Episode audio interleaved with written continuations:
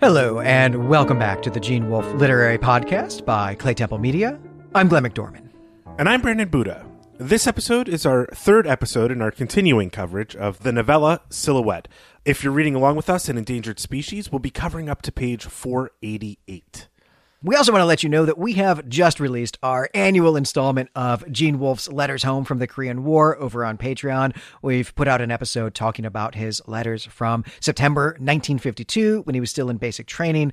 We had a lot of fun with that because it turns out that mostly in basic training, Gene Wolfe was just watching comedy musicals. Uh, so we hope you'll check that out and, uh, and enjoy that as much as we did. Yeah, it's a lot of fun. Uh, we're covering these one month at a time. We're releasing them about once a year. Uh, it's a lot of fun fun. Well, Gene Wolfe is still in basic training and kind of in I don't know the comedy version of the army, which basic training is. So uh, it was it was a, a, huge joy for us to read that. We do hope you'll check that out over on Patreon. Right. At some point, these letters are going to become a lot more serious than they have been. Though we did actually talk about some serious topics on this episode as well. I mean, there was a, an attempted suicide in his basic training unit, for example. And we should say too that since this is going to be our last episode for the year, uh, we're going to be taking our, our holiday break after this one. Uh, we should also mention that next month on Patreon, we're going to do our other annual tradition, which is to discuss a Christmas themed SF story by Connie Willis. We've already done Miracle, we've done Inn. So this year, the story is In Coppelius's Toy Shop, which we hope you'll also want to check out. And of course, we want to just say a huge thanks to our Patreon supporters because you're the ones who make this show possible. So thank you so much. Yeah, thank you. And if you listen to this show, you listen to other shows on Claytemple Media, and you're thinking about checking us out on Patreon, just go to patreon.com slash Clay Temple Media. Check us out. If you want to support us, we would love your support if you're a fan of our work. If not, we are still happy to do this and interact with you in the ways that we can. But we have a lot of work to do today. So, Glenn, let's talk about this th- third section of Silhouette. So last time we left off with Johan talking to the HAL 9000 in secret. And now as we, we start out this section, we're, we're back in Johan's quarters where he is attempting to deal with all of the crazy things that are happening to him. He gets out his VoiceWrite, which is a, a, handheld digital recorder. And, and we actually saw the VoiceWrite years ago when we did Blue Mouse. I mean, it was like three years ago that we did that. Uh, we talked about this last episode as well. We were looking ahead here, but he uh, pulls out his VoiceWrite, this handheld digital recorder, and he records a personal log. And I'm going to read most of this entry, and then in a little bit, I'm going to let Brandon explicate it. Uh, but I want to dwell on something before I even get into it, which is that the date we learn here is June 5th, 2214.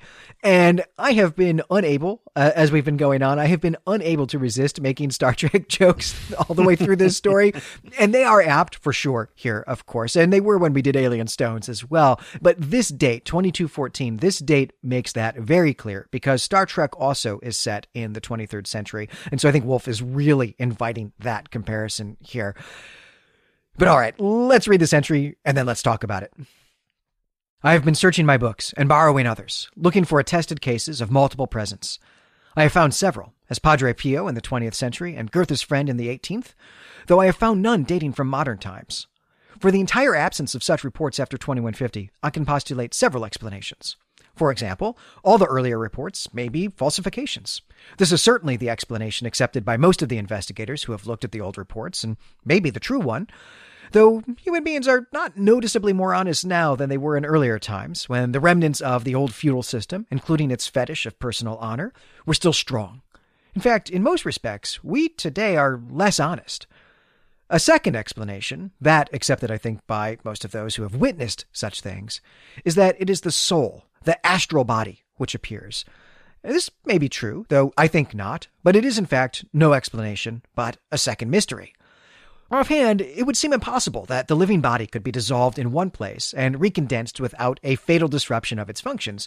But the body is only an immense community of microorganisms, each, as has been known for hundreds of years, capable of existing and reproducing in a satisfactory environment without reference to the rest.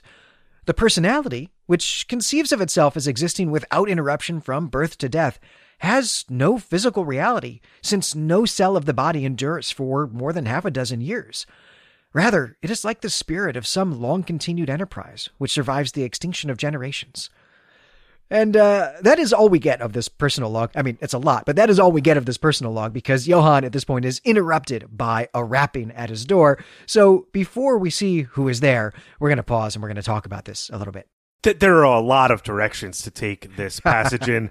You know, first we have Gene Wolfe trying to uh, justify or maybe solve the use of transporters and teleporters yeah. in Star Trek, which he might find extremely problematic uh, because what is the body? You know, so that's one issue. We have this problem of uh, lack of an overriding ethic or moral system uh, that kind of governs people through soft power and uh, social pressure. That's what he talks about with honor, and people are less honest. But boiled down to its basics, I think Johan is investigating two issues. The first issue is the, you know, quote unquote hard problem of consciousness, which is essentially the problem of how a variety of physical phenomena and sensory interactions with a material environment coalesce into something like a constant personality. Uh, and that constant personality is maybe not best described in terms of the material brain processes that we can witness. This is the gap in philosophy of mind between, uh, you know, neuroscience and psychology. Like, how how do we explain this? The second issue is, you know, maybe a question of uh, upon what level of analysis do we cease to comprehend the material world? Do we look at the body at the smallest level in terms of the microorganisms that are all over our skin, you know, like dust mites or uh, things or bacteria or even say viruses, which is uh, a big deal right now when we're recording, uh, that influence our lives in ways that we cannot detect with our own eyes. And each have their own patterns and lives, so to speak. Is that what a body is? A collection of these invisible material forces, or at least invisible to the naked eye. And if that is the case, are humans not best described as as uh, like a complex system of microorganisms that cannot comprehend the larger system that they're a part of? So, you know, in other words, are there things that are so large that we participate in? If we're going to take this analogy to this level, to the level of the human personality, the the coalescence of the material world into a singular being.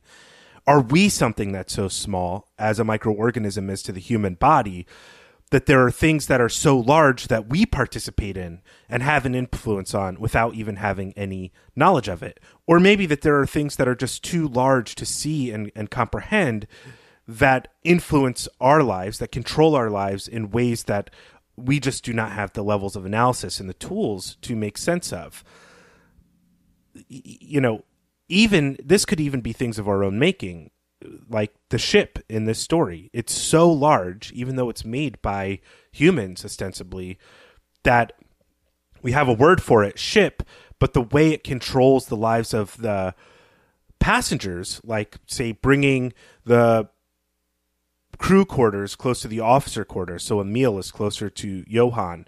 You know, what is guiding those decisions? And yet they have a profound impact on the life of Johan, the life of this story.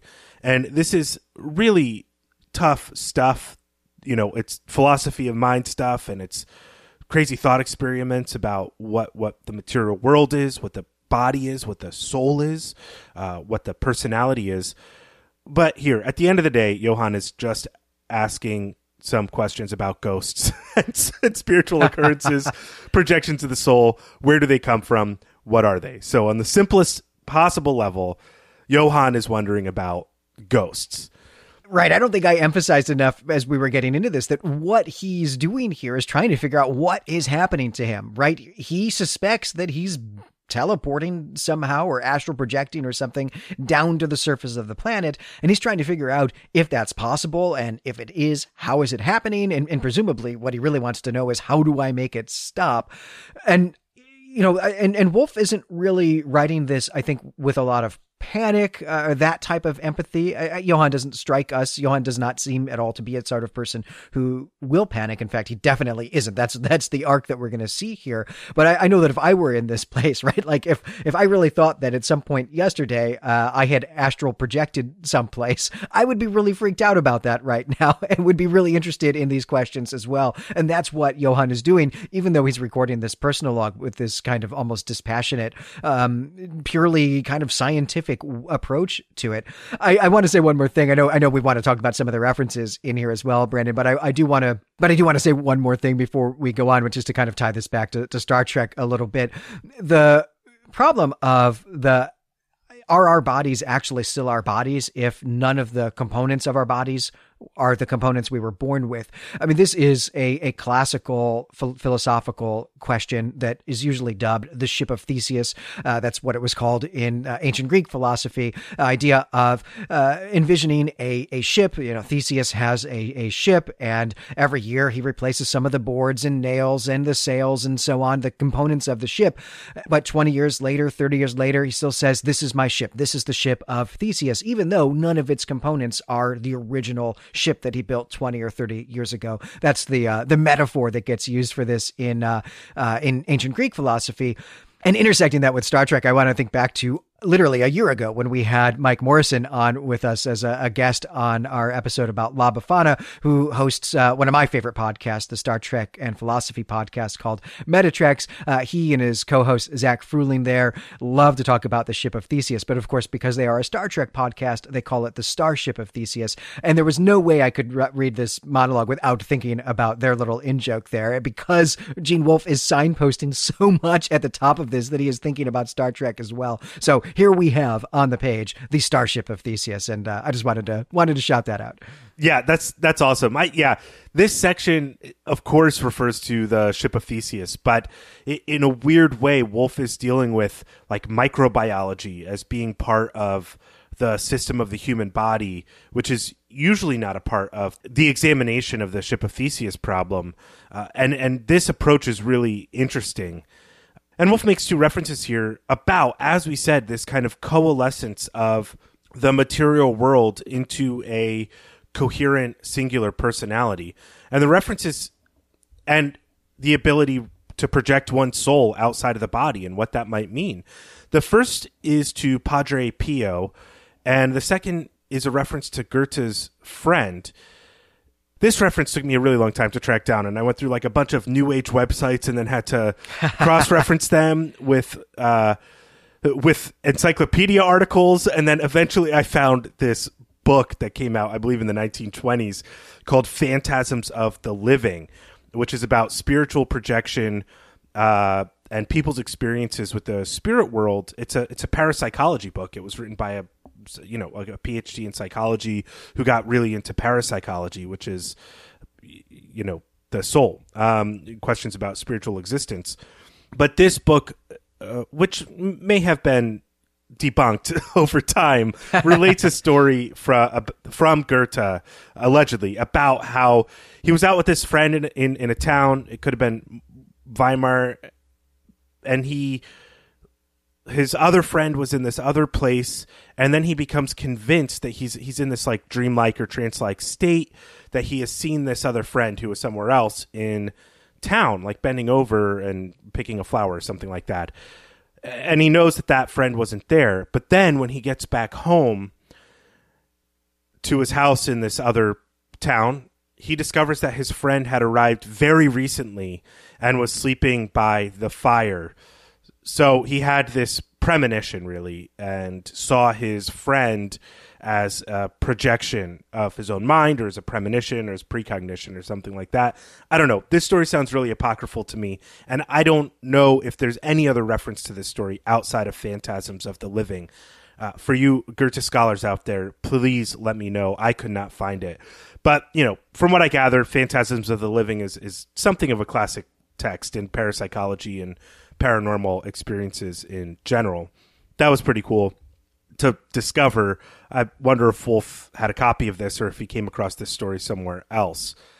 Right. And Silhouette here even opens up with this epigraph from Ambrose Bierce, the story uh, about astral projection. So one wonders if Wolfe didn't just have some kind of uh, astral projection or parapsychology reader on his desk that he was, uh, you know, just thumbing through, flipping through as he goes about his day that has, has uh, led to the creation of this story. Yeah, I mean, there is one book I'm going to reference later on that I'm certain uh, Wolfe would have had a copy of, or at least knew of, and I wonder if that book has made reference to Phantasms of the Living. I'm not sure, um, but it's going to be worth investigating. You know, for our year in review show, I'll, I'll try to track down a co- track down a copy of that book and uh, see what we can make of it and how it influenced Silhouette. But Padre Pio is the second reference that Wolfe makes here. He is a really well known 20th century saint uh, who was known for you know living with the stigmata he was able to subsist on communion wafers and wine alone for long stretches of time, like 20 plus days. Uh, he performed miracles and healings and levitations and other sorts of mystical fare, and you can go and read about him and the process of becoming a saint and the investigators in his case. It's a fascinating uh, cult mystery, really, of the 20th century. But the most relevant reference to Padre Pio here is that he was able to bilocate himself, which is to be in two places at once, which is astral projection. He could appear in a place where he wasn't. So, at the very least, Padre Pio was a, a man with a gift for self myth making. Um, but Wolfe has in mind here bilocation. And as you pointed out already last time, Brandon, I mean, this is not the last occurrence that we're going to get of these ideas in Wolfe. Uh, clearly, even here, right at the, the beginning of Wolfe's writing career, he's really interested in these ideas of astral projection and whether or not it's possible. I mean, we see him here, you know, using the character of Johann to think scientifically about this problem, even even as he's invoking instances of people who were thinking mystically or or, or you know in experiencing this phenomenon in a in a mystical way. Wolfe, the engineer here, is trying to think about this scientifically, and we're going to see him do this again and again. Uh, you know, I hesitate to say that we've seen him already do that because I don't know that we really had a scientific approach to this in a story by John V. Marsh. That maybe was more of the the purely mystical side of things. But now we're seeing him think about would this be possible? In what way could a body do this? And and we are going to get more of that. It's really cool to see that here in Silhouette. Yeah, that's right. And really early in his career, we have this deep interest in holograms and holographs.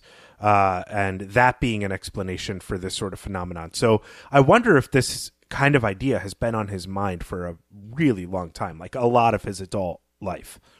Yeah, and I don't think we're done seeing that either. In fact, I know we're not done seeing that, and actually, we're going to get a little bit of it in in this story as, as well. I mean, we've already had the the three dimensional screen, uh, which is something that we also had in the hero as as werewolf as as well. Yeah, we're seeing all of these things. Wolfe has is really interested in many different types of ways, I guess, that we could project ourselves uh, in a sort of full sense uh, to places that we are not. It's uh, it's not a problem that I've ever given a whole lot of thought to. I mean, I, I just casually accept that this is how Star Trek works, and uh, and uh, I move on. And uh, speaking of moving on, we should probably move on to the the next scene here. what comes next, I will say, is a long and complicated, almost mystical sex scene. So brace yourselves for that. One of the bridge crew is is at Johann's door to let him know that the captain has summoned him, even though he's off duty. Uh, and it doesn't matter that he's off duty because so is she. But before we get to that, there is also the important news that the leader of the away team is coming back to the ship to get supplies. And while he's here, he's going to give a report, and the captain may actually return to the surface with him. So that's pretty big news for anyone who might be planning some sort of mutiny. And we know that at least one group of people are doing exactly that.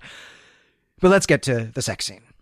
And this is going to take place in the captain's quarters. Uh, we've been surmising already that there is some system of obligatory sex on the ship, and it seems that the captain gets to be a part of this system. Uh, there's some awkward small talk when Johann gets to her quarters, and a, a lot of this has actually some really interesting world building material that I want to point out before we get into the, the mystical sex part of this protracted sex scene. Uh, the first thing I want to point out is that the, the captain is listening to a piece of imaginary future classical music called The Forest of Toys Suite from Pleasure World. Uh, Pleasure World was the real name of the first leisure satellite. I mean, you know, real name in this fictional universe, I should say, but it's the, the name of this first leisure satellite. And I take the phrase leisure satellite uh, to mean an orbiting pleasure world for wealthy people, basically. And on this pleasure satellite, this leisure satellite, they planted trees there, which of course grew out of control in the zero gravity environment. And the, the management then decided to hang stuffed animals on them and create puzzle routes through them, I, I guess mazes. And this description doesn't sound all that different from what Neuerdrot is like this kind of messy tangle of vegetation that's behaving in ways that it doesn't on Earth. Also interesting is that the composer of this piece of music was later imprisoned in an Arctic labor camp. So more prison stuff here from Wolfe. This is something we talked about back in episode 100 ish that we've been seeing crop up a lot. It's not a major part of this story by any means, but here it is in the backstory here of this musical composition.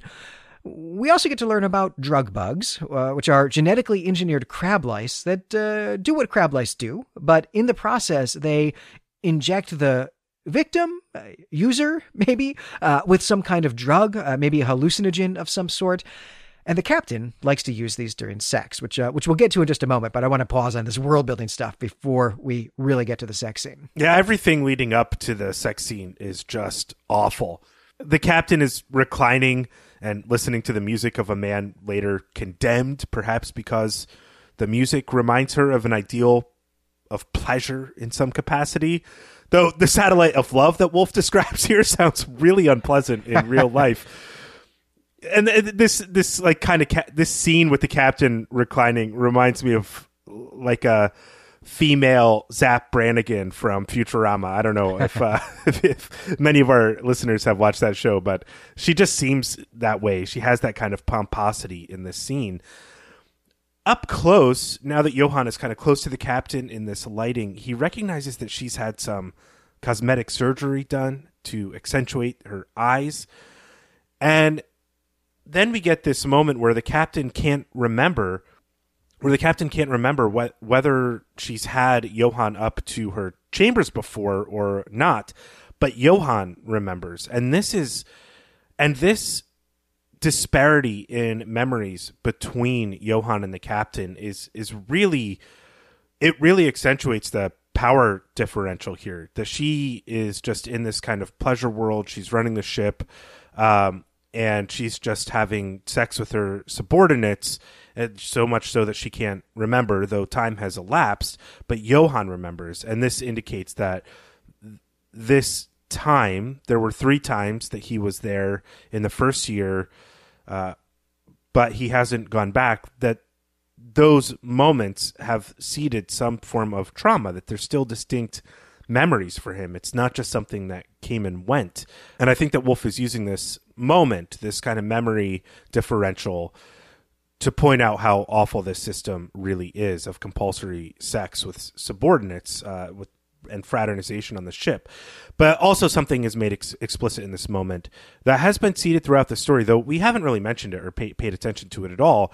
Uh, here we learn that Johan stopped being on the captain's rotation because his leg was crushed. We saw earlier in the story that he has a bad knee. His leg isn't quite up to snuff. It still works. Uh, but there must be some visual scarring on it or something visually unappealing to the captain that she didn't want him to return to her chambers. There's one other odd moment uh, before we get down to business here in this scene. Johan is experiencing a strange sensation in this scene. It's like a vision. And this happened once before. And again, this is something we didn't really bring up, but it's worth bringing up here. Uh, this sense of having this vision, this override of sensory memories, happened when he was thinking about Neptune, when the ship was flying past Neptune. And he was thinking about all the imagery around Neptune, or maybe some statue or uh, relief or something like that of Neptune that he had seen. This vision that he's having, though, is also of a sea, it's of a ship clinging to life. I don't have anything to say about this here, but I think these moments are really important, and we'll want to look at them in the discussion in light of the way that the story ends. we're going to see even a little bit later in this episode, and then also a few more places still in episodes to come covering this story, that Wolfe really has some interesting ideas about the nature of space, of, of interstellar space, space beyond the solar system, and what being there, what being on a journey like this might do to the psychology of people. And that is going to be a really fun topic in the, the discussion. I, I do want to I guess really emphasize this business with Johann's knee. You know, we have seen already in our you know, 100 plus episodes devoted to the chronological exploration of the, the worlds and works of Gene Wolfe that he has a lot of characters that have a gimp legs that have have bad legs. Uh, this is something we're going to see again and again. I mean, this is a real trope that Gene Wolfe leans on here, and I do think it's interesting. We don't ever actually learn Johann's last name in this story, so I'm speculating that it might be Castle, right? This is John Castle all, all, all, over again, right? Who also had uh, injured himself and had a bad leg in the middle of Operation Ares and very clearly was a JC character of some sort. Uh, we may want to speculate, I guess, about the, I don't know, the Jesusness of, of Johann at some point oh, well, we uh, certainly in, will in be the doing discussion. that. Yeah, absolutely. yeah, how could how could we not? But I felt like it was my special burden to to raise that question here, or raise that I, idea here. I do also want to point out one thing uh, as well that it's not just that he's got this uh, this bad leg and, and maybe that you know he's got some scarring that's that's unattractive to look at. She also mentions that he's going bald, which one rude. Uh, and two, I think this is one of these places where we get some sense that because of the cryogenic freezing, Johann is one of the few people maybe who has been on the ship Eh, been active on the ship, been awake on the ship the entire eh, journey, so that he is biologically 17 years older than when they launched. But not everybody on the ship is, and it seems that the captain may be prefers to sleep with people who are chronologically younger than that because they've been cryogenically frozen, people who have not begun to bald yet as they've approached middle age, which which Johann clearly has done. So embedded in this uh, this uh, this nice joke, I guess, about baldness uh, that, that both of us can relate to is an interesting uh, world building bit about how the, the ship is run, uh, which I, I found really interesting. Yeah, and I do want us to keep in mind as we move through this story the importance of the time when people wake up. So Johann has been awake the whole time. Gerda has been awake only a few days at this point, and we're going to meet people who wake up even more recently. And I think that that is important to what's happening in the background of the story. But I want to save that conversation for the discussion because I haven't quite figured it out just yet. Right, and I, I will. I'll correct you uh, right now, though. Of course, we'll have our ducks in a row when we do the discussion. I think it's Gretchen who's been awake only for a few days uh, in the uh, in the galley, not uh, not Gerda, the the yeoman. Grit is the yeoman. yeah, right, right. Grit is a yeoman. I think Grit and Gerda are both yeomen, but Gerda is actually Johann's uh, yeoman. I guess we'll talk about what yeomans are when we get to the discussion uh, as well. Or actually, maybe we'll do it next episode because I think that'll matter. Well, all right. So now we are really at the sex scene, which is fueled by drug bugs. And so, uh, at least from Johann's perspective, this is hallucinatory. It's maybe mystical, even. So his experience of this is that he is with a woman named Marcella, whom he knew on Earth and, and for whom we have seen him pine before, though it's not something we've brought up in the, the recaps. Johann and Marcella are together in this ever shifting fantastical landscape.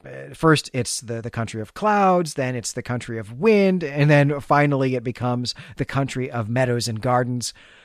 And then he's out of it and he finds that in fact he's hanging upside down between two pieces of furniture in the, the captain's quarters and the captain's orderly hands him a perfumed sponge to clean himself off but johann is not really capable of taking any sort of physical action right now and so when he doesn't do anything the orderly just does it for him just cleans johann up himself, uh, which sounds really quite un- uncomfortable uh, to me. And Johann is even confused here. He asks where she is, and, and by she in this case, he means Marcella, but the captain thinks that he means Grit. And so she says that Grit is on the bridge and advises him not to go out there just yet because she won't want to see Johann again for a while.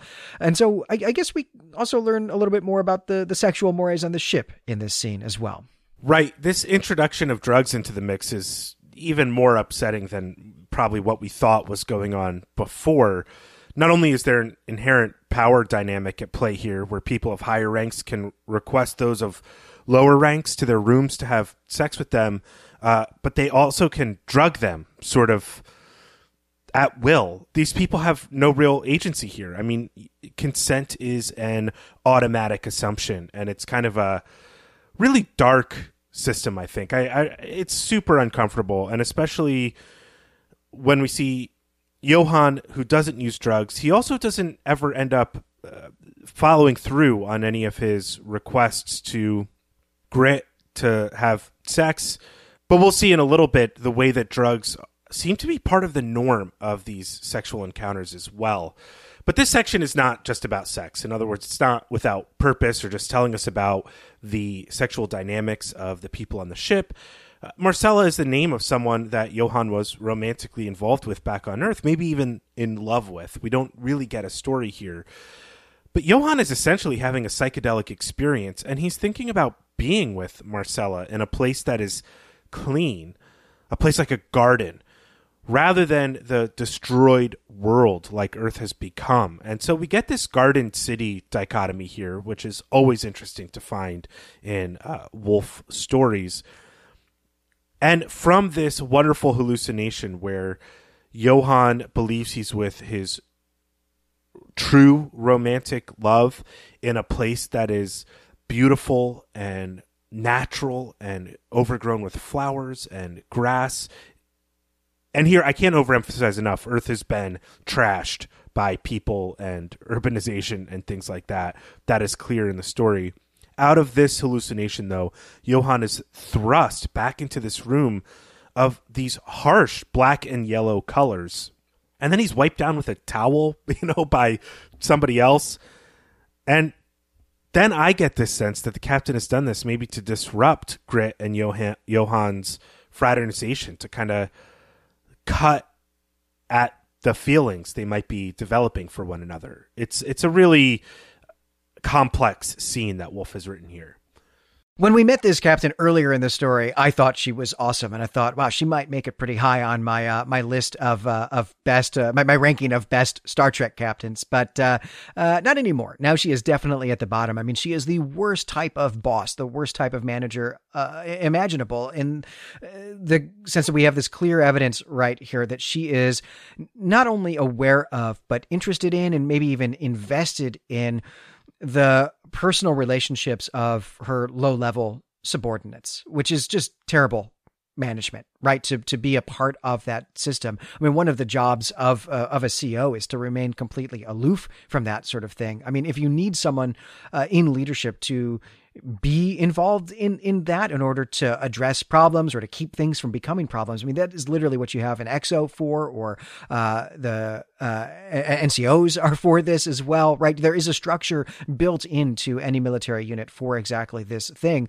that is meant to keep the CEO completely isolated from this because this is the only way that you can uh, retain your ability to command. And it's really crazy to me to see her being so invested in the relationships of her of the people on the bridge and other people on the ship as well but then also to see her having sex with subordinates. And in fact, thinking about Star Trek, right? This is a huge deal in Star Trek Voyager, uh, the only Star Trek show to feature uh, a female captain. There are a number of storylines about Captain Janeway's inability to have any kind of sex life, any kind of sexual or, or romantic fulfillment because she has to stand aloof from her crew. And I actually really enjoy that that storyline. It's a it's a very interesting it's a very interesting topic for Star Trek to approach. I guess Captain Picard has some of this as as well. And here that's just totally thrown to the wind. So really terrible leadership here. Yeah, I, I do want to say Picard gets to go on cool archaeological adventures and stuff like that, and then he has all the you know, and his experiences include all the trappings of uh, an adventure novel, including a kind of femme fatale. But the Janeway Chakotay stuff, even though Chakotay builds Janeway a hot tub, she and, and like there's an episode where the rank system is just broken down. It's just the two of them on a planet she still is acting like this leader like they will come back they will solve this. And she just has that attitude of command. And it's really fun to put her in contrast with this captain who is as you pointed out deeply involved in the petty concerns of her low level officers instead of being above them to the point where she can say, I don't care if you're having this relationship issue. I don't care what your feelings are. This is your duty. Get to it. Uh, and, and the way that she is drugging one of her subordinates in order to have sex with them, and then that drug also ma- masks the sexual encounter. So it's not even her really that Johan is having sex with, that her subordinate is having sex with, is just absolutely awful. This is the worst possible situation I can imagine in general, but also specifically for a, a chain of command to get up to. Yeah, that Voyager episode you're you're mentioning there, that is the the one where Chakotay builds a bathtub for Captain Janeway.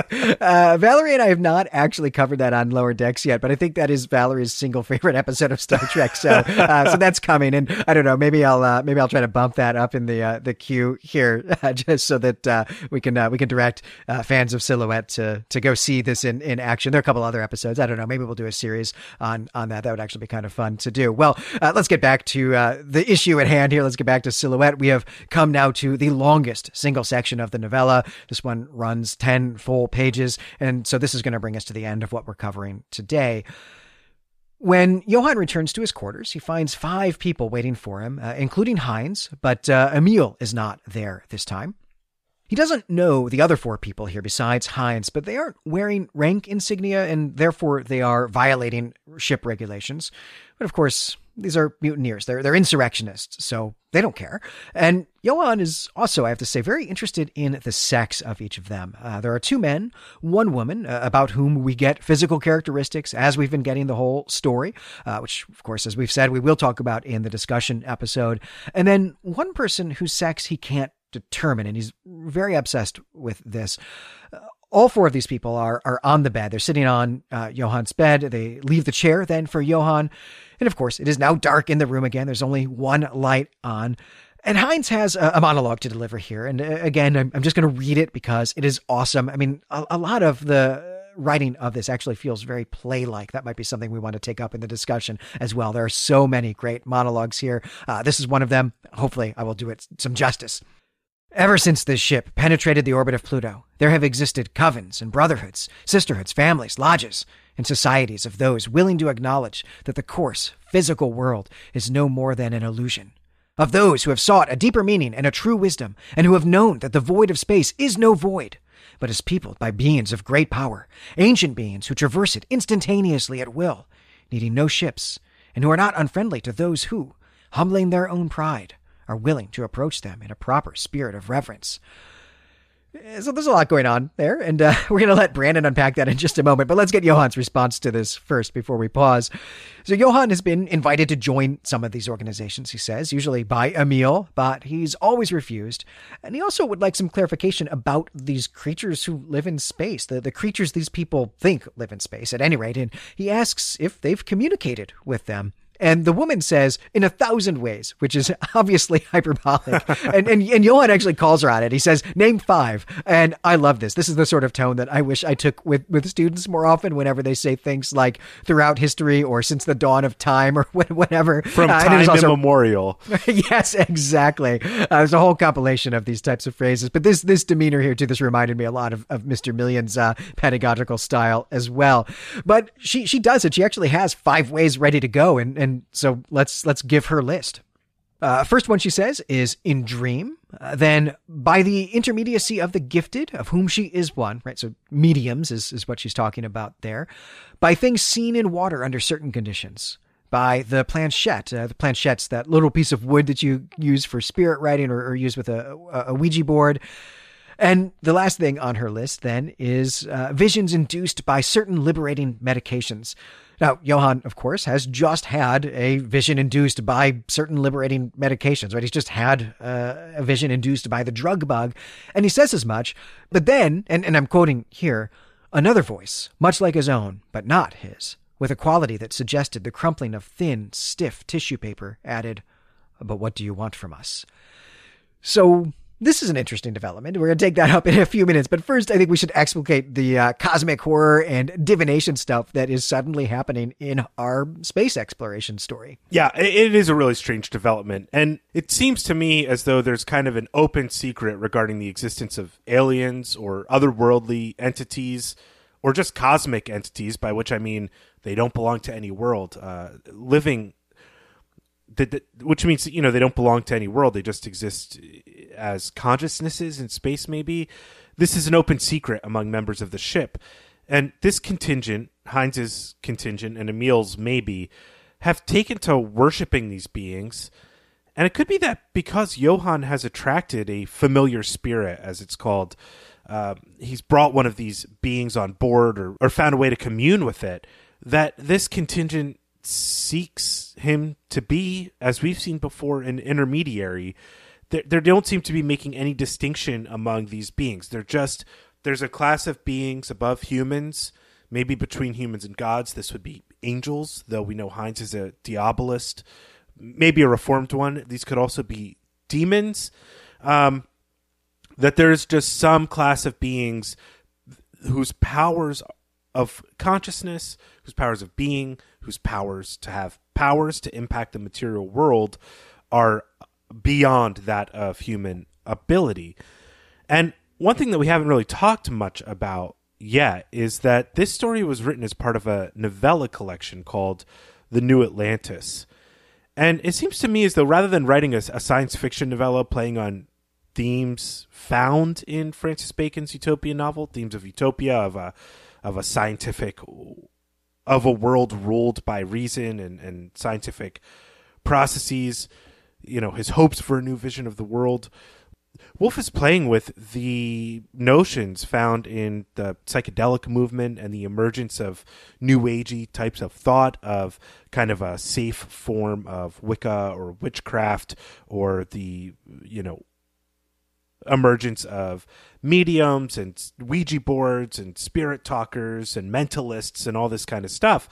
There's a lot more emphasis on the spirit world and its potential than there is in focusing in what a utopian world looks like. And so, in terms of the idea of Atlantis being some haven for reason and scientism found in Bacon's utopian novel, this is more like Atlantis as part of this new age movement. And so, in some ways, this story in this section in particular, I think, can be read as an indictment of weighing the scales too heavily on, you know, like woo woo spiritualism rather than taking action in the, the world. These people just want to submit to something that is going to control them uh, and kind of give up their ability to take action, to be passive mediums for other spirits, whether they're good or evil. And and this contingent of spiritualists are really worshiping beings who have no desire maybe to be worshipped, who maybe have their own agenda that is mysterious and unknowable that don't need to move human beings around in order to achieve what they're trying to achieve. This goes back to our passage about these levels of analysis of what is being. At what level do you count a being a being? But these sp- spiritual beings, whatever they are, these consciousnesses can be reached via the five ways mentioned above. I think we can take that as kind of an objective truth in the story. And, and this bit also reminds me again of Solaris. These people, these cults, are trying to use the scientific method or some repeatable process which is you know like a paranormal version of the scientific method in order to get to know something that may end up being entirely incomprehensible to us. This is a major theme in solaris. And it could be that they the they who are out there uh, beyond our comprehension want nothing to do with us either uh, so this is a very strange section, a very strange development. I probably muddied the waters more than cleared them, but there's just a lot that Wolfe is doing here. Yeah, I don't know if new age is really quite the the way that I would I would describe this. I mean, to me this really seems like Wolfe is engaging with the the spiritualism that was really popular in the, the late Victorian and the, the early Edwardian period, the, the sort of thing that uh, Sir Arthur Conan Doyle was was super wrapped up in. We've seen him invoke this before in Operation Ares. In fact, I think we we gave a, a pretty long uh, a bit of discussion to the sort of the history and and and uh, uh philosophies of this and practices as well of of of spiritualism there. We've also seen him be really interested in these ideas in uh, a story by John V. Marsh as well. I don't just mean the astral projection, but the Atlantis stuff, right? We get that whole list of possible places that uh, the Shadow Children maybe have have come from, and it includes all of these places that people in the 19th century were really obsessed with. These sort of uh, these sort of pseudo scientific, uh, imaginary, speculative. Uh, prehistoric civilizations that may have been technologically advanced, technologically sophisticated in ways that you know present day humanity is not even capable of, but, but that most traces of their existence have been wiped from the archaeological and historical record, except for you know this one this one crank in Minnesota who's figured it all out or whatever, and uh, and so I think that's what Wolfe is in, engaging with here. We've certainly seen him uh, do that again, and I think it's gonna be a lot of fun to try to really uh, place all of that in context or place the way he's using that in the in this story in context with what we've seen him uh, do with this material before when we get to the discussion episode. Yeah, that's all true. And I think what jumps out to me here where I'm pulling on this kind of new agey stuff is that he's using psychedelic experiences, incense burning, uh, maybe out of regulation haircuts, I don't know, to uh, to explore or to highlight imagery of the counterculture of the you know 1960s and 1970s. So I think that's also at play here. He's kind of cramming these things together.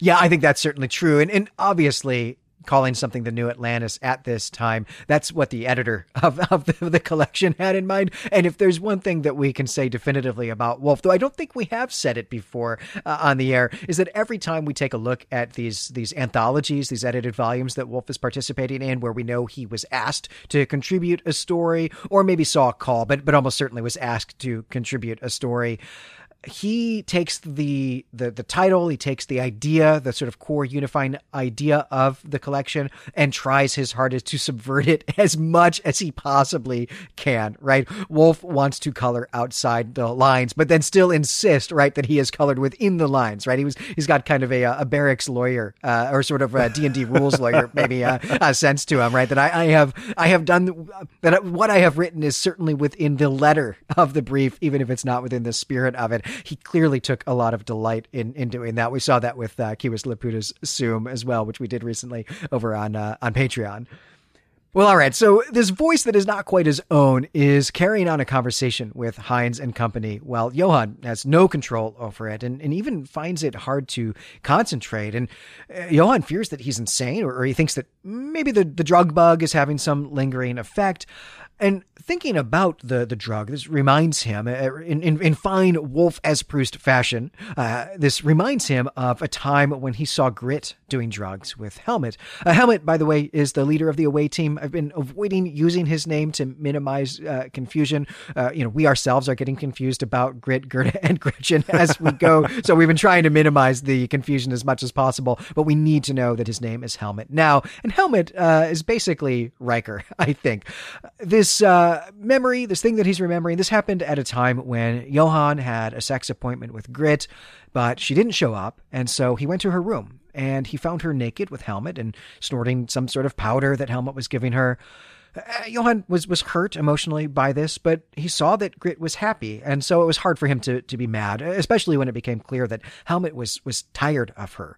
And so he and Helmut cleaned Grit up and got her dressed, and then Johan took her to his own quarters while she was still under the effects of the, the drug. And she just babbled and she talked about herself as Joan rather than as Grit, which uh, Johan speculates may have been what her mother called her when she was a baby, uh, because sometimes young mothers like to use those old fashioned names, even though psychologists warned against it. Uh, this is a crazy detail here. It's something I'm really interested in talking about in our world building section of the discussion for sure. But all right, so now we are back to the cosmic horror, weird uh, cult space mutiny present. When Johann comes out of his reverie, one of the group members says, You will not help us then? But Johann didn't say that. And it's clear that they have been talking with the shadow, or the shadow has been talking to them independently of Johann, or at least independently of Johann's consciousness and, and will. They presume that the shadow spoke for Johann, and now they say that it's good that Johann is willing to help them. But they want to be clear that they mean it's good for Johann, not that it's good for them, because they do not need Johann's help or the shadow's help to overthrow the captain and take control of, of the, the ship. But if Johann doesn't join them, then in the aftermath, they'll probably kill Johann and his followers. But if he does join them, he'll get to vote in their council. And Johann astutely observes that it's likely that the members of this council are just going to end up killing one another until only one is left because, hey, that's how revolutions usually work. And it's way safer for him to have nothing to do with them. So uh, here we are getting a little bit of Wolfe's political critique as well, something I always enjoy uh, getting. But it doesn't really matter because the Shadow definitely says that they will not join this mutiny. And it is one of the men who, who, looks an awful lot like Mr. Clean, by the way. Uh, Mr. Clean, I will call him, stands up to shank Johann, but the shadow is faster and knocks him back onto his seat. And so now they leave. And when they are gone, Johann immediately calls up to the bridge to let them know about this mutiny, right? Like he thinks this is serious business, that this is urgent, this needs to be addressed immediately. Right. I, once again, we see that the shadow has some kind of physical form and it can impact the material world in some way. It's not just a bit of consciousness hanging around, it has its own will. You know, it's not just this ghost that's haunting the ship and that's attached itself to Johann. It is a being with its own uh, desires, its own motivations, but it seems to be helping Johann. There's also this weird moment in this scene. It's a weird moment uh, as, as a kind of a liter- as a literary artifact more than anything else. Heinz responds to Johann, and and Wolfe writes that Heinz quotes this line: "Lying spirits all, whose rancor runs blacker than their reach." This is a citation that I could not find anywhere. I scoured, you know, every resource I could think of to find this quote. And I would love it if one of our listeners knows what this is referring to. The best I could find is a poem by G.L. Mackenzie called Lying Spirits about Christian hypocrisy. But I wonder if this line is from some future book that's been getting traded on the ship or some translation of a book that Wolfe has. I hope someone can find this uh, annotation here because it's completely eluded me. Right. I, I was looking for this as well and, and could not come up with anything. And you know, I even scoured several translations of Goethe's Faust, assuming that that must be where it's from. Uh, I did not go back and, and look at it in German. My German is not good enough to, to read Goethe uh, in, in German, but just didn't find anything that even looked like this, such that it might be a, a different translation. And this is not something classical or medieval that I'm familiar with, which, you know, is not everything, certainly. Uh, but, you know, I'm thinking about how Wolfe used a very strange and I thought not very good uh, translation from the Aeneid to lead off uh, tracking song, for example, and we were able to track down whose translation that was. Uh, but here, yeah, I, I came up empty as well. Yeah, bizarre. So if you're a great internet or library sleuth, uh, please let us know where you think this came from. Just, just an aside here. There's another odd bit of business apart from everything else to, in this section, uh, and it's that one of these cultists slash revolutionaries does not have an, an identifiable gender to Johann. Wolfe describes this person as a, a sexless being, and the matter is brought up more than a few times in this section. Again, we have to examine the gender dynamics of this story and the norms that Wolfe is looking at in the discussion. It's so strange. Uh, but I also want to point out here that one of the women of this group is part of the higher class, or would have been part of the higher class on Earth, indicating that she is an officer on the ship. Um, and this is revealed to us by the fact that she's almost as tall as the captain. So she might. So this group has attracted maybe high-ranking members of other sections of the ship. Uh, that this cult is not about rank. This is about belief. Right, and we also get a sense here of just how big the, the ship is, right? Because if this person is a high ranking officer like that, and, and Johann is an officer, but Johann doesn't recognize this person, then that means that there are a lot of people on this ship, and also that the ship is is pretty compartmentalized, right? That there are uh, divisions or, or you know just unit, maybe we'll say, within the ship, things that people are responsible for, and that there's not a lot of of, of intermixing of those groups necessarily. And so Johan is a bridge officer, and so that's who he knows mostly as other bridge officers, and doesn't maybe know the people who work in whatever unit this is, even the people who might be in charge of that of that unit.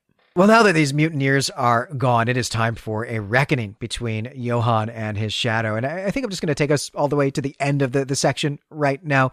So Johan monologues at the shadow, telling it what he surmises is going on here, which is that it is a life form indigenous to Neuer Drat and that it came to the ship in the shuttle when the, the shuttle returned after dropping off the away team.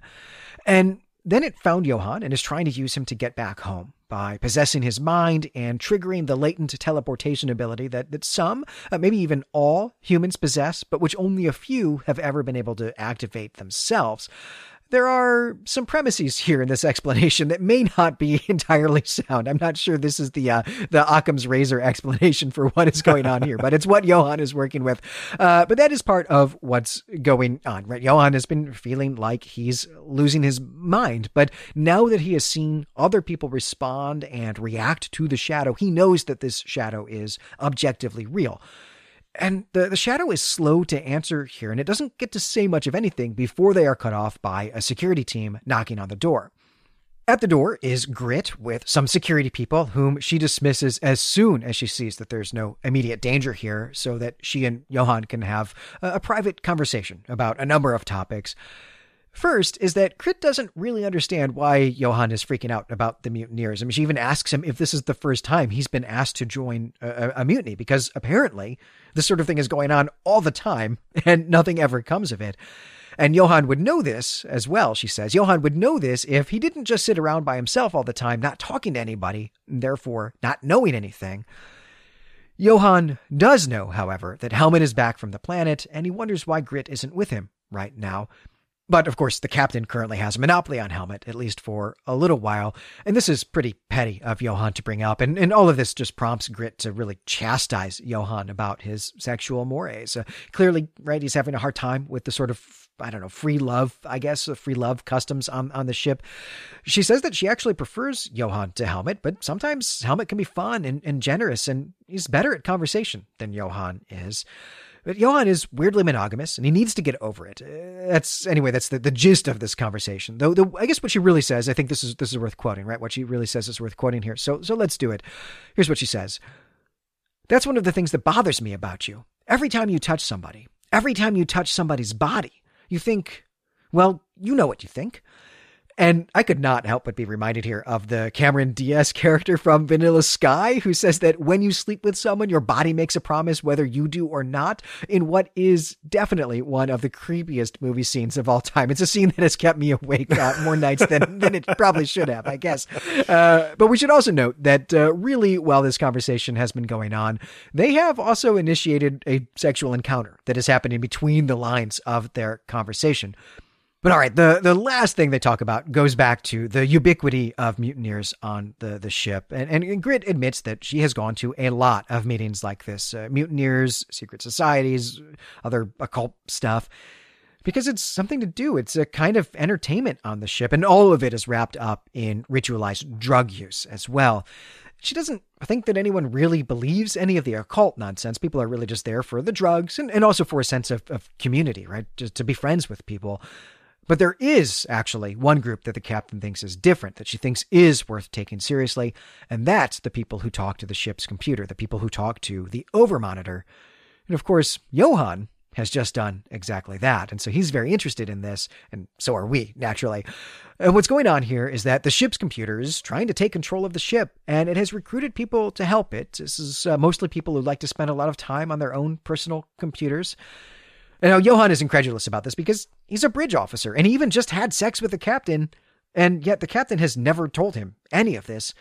But Grit says that most of the officers do know about this, and the reason that the captain hasn't spoken with him about it is rather obvious. He, he's the sort of weirdo loner who would be susceptible to being recruited by the computer.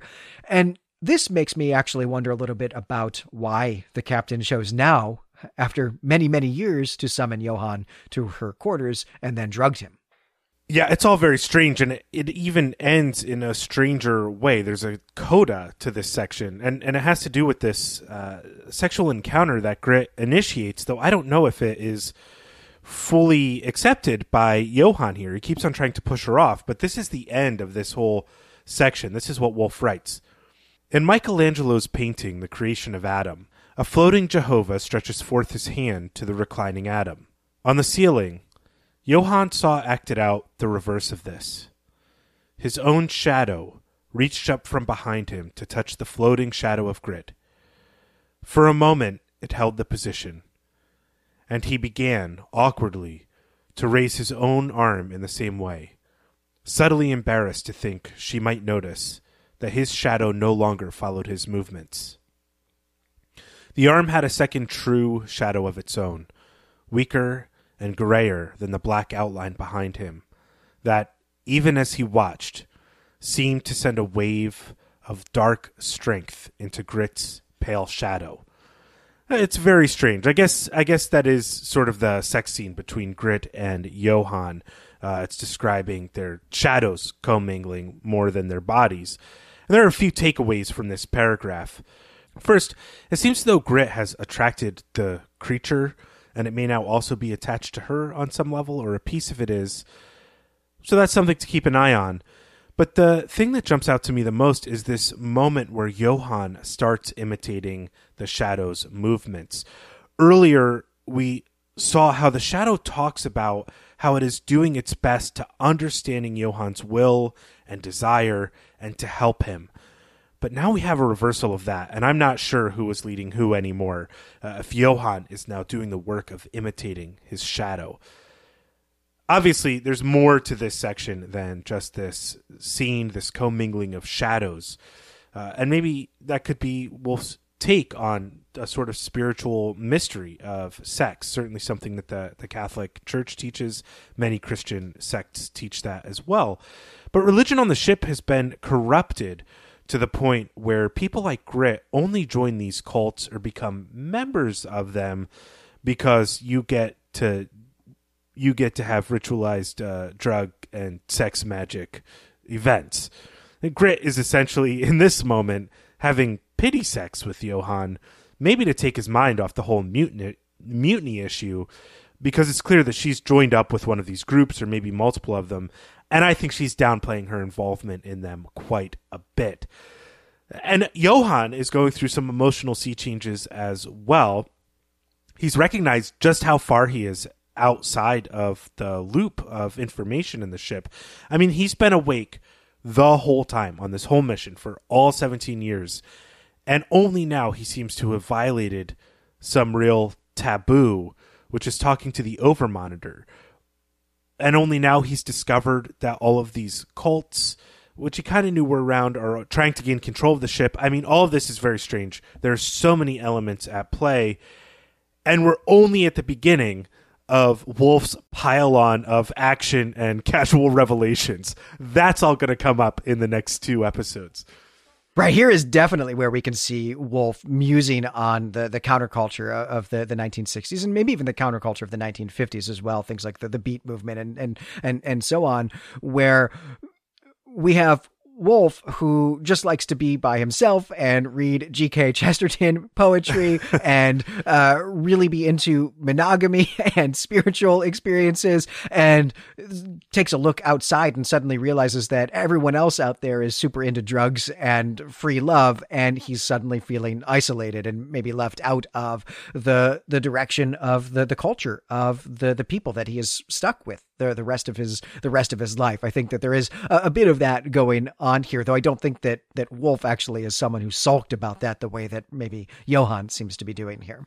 Yeah, and I'm not even sure if Johann is sulking so much as he feels left out. He just feels left out of the experiences of other people, and I think that's something that maybe Wolfe might have had a sense of. I, we don't like to overly biographize these stories. That's not a word. I'm just going to make it one. but uh, I do think that that feeling of having intelligence and understanding and uh, empathy means at some points when when your morality or ethical life diverges with your ability to empathize with the reasons why people are taking up these activities, engaging with this moment, you understand this cultural crisis maybe that people are in, and yet you can't participate, but you have real empathy. That is a dynamic that I think Wolfe is exploring through Johann here in this story.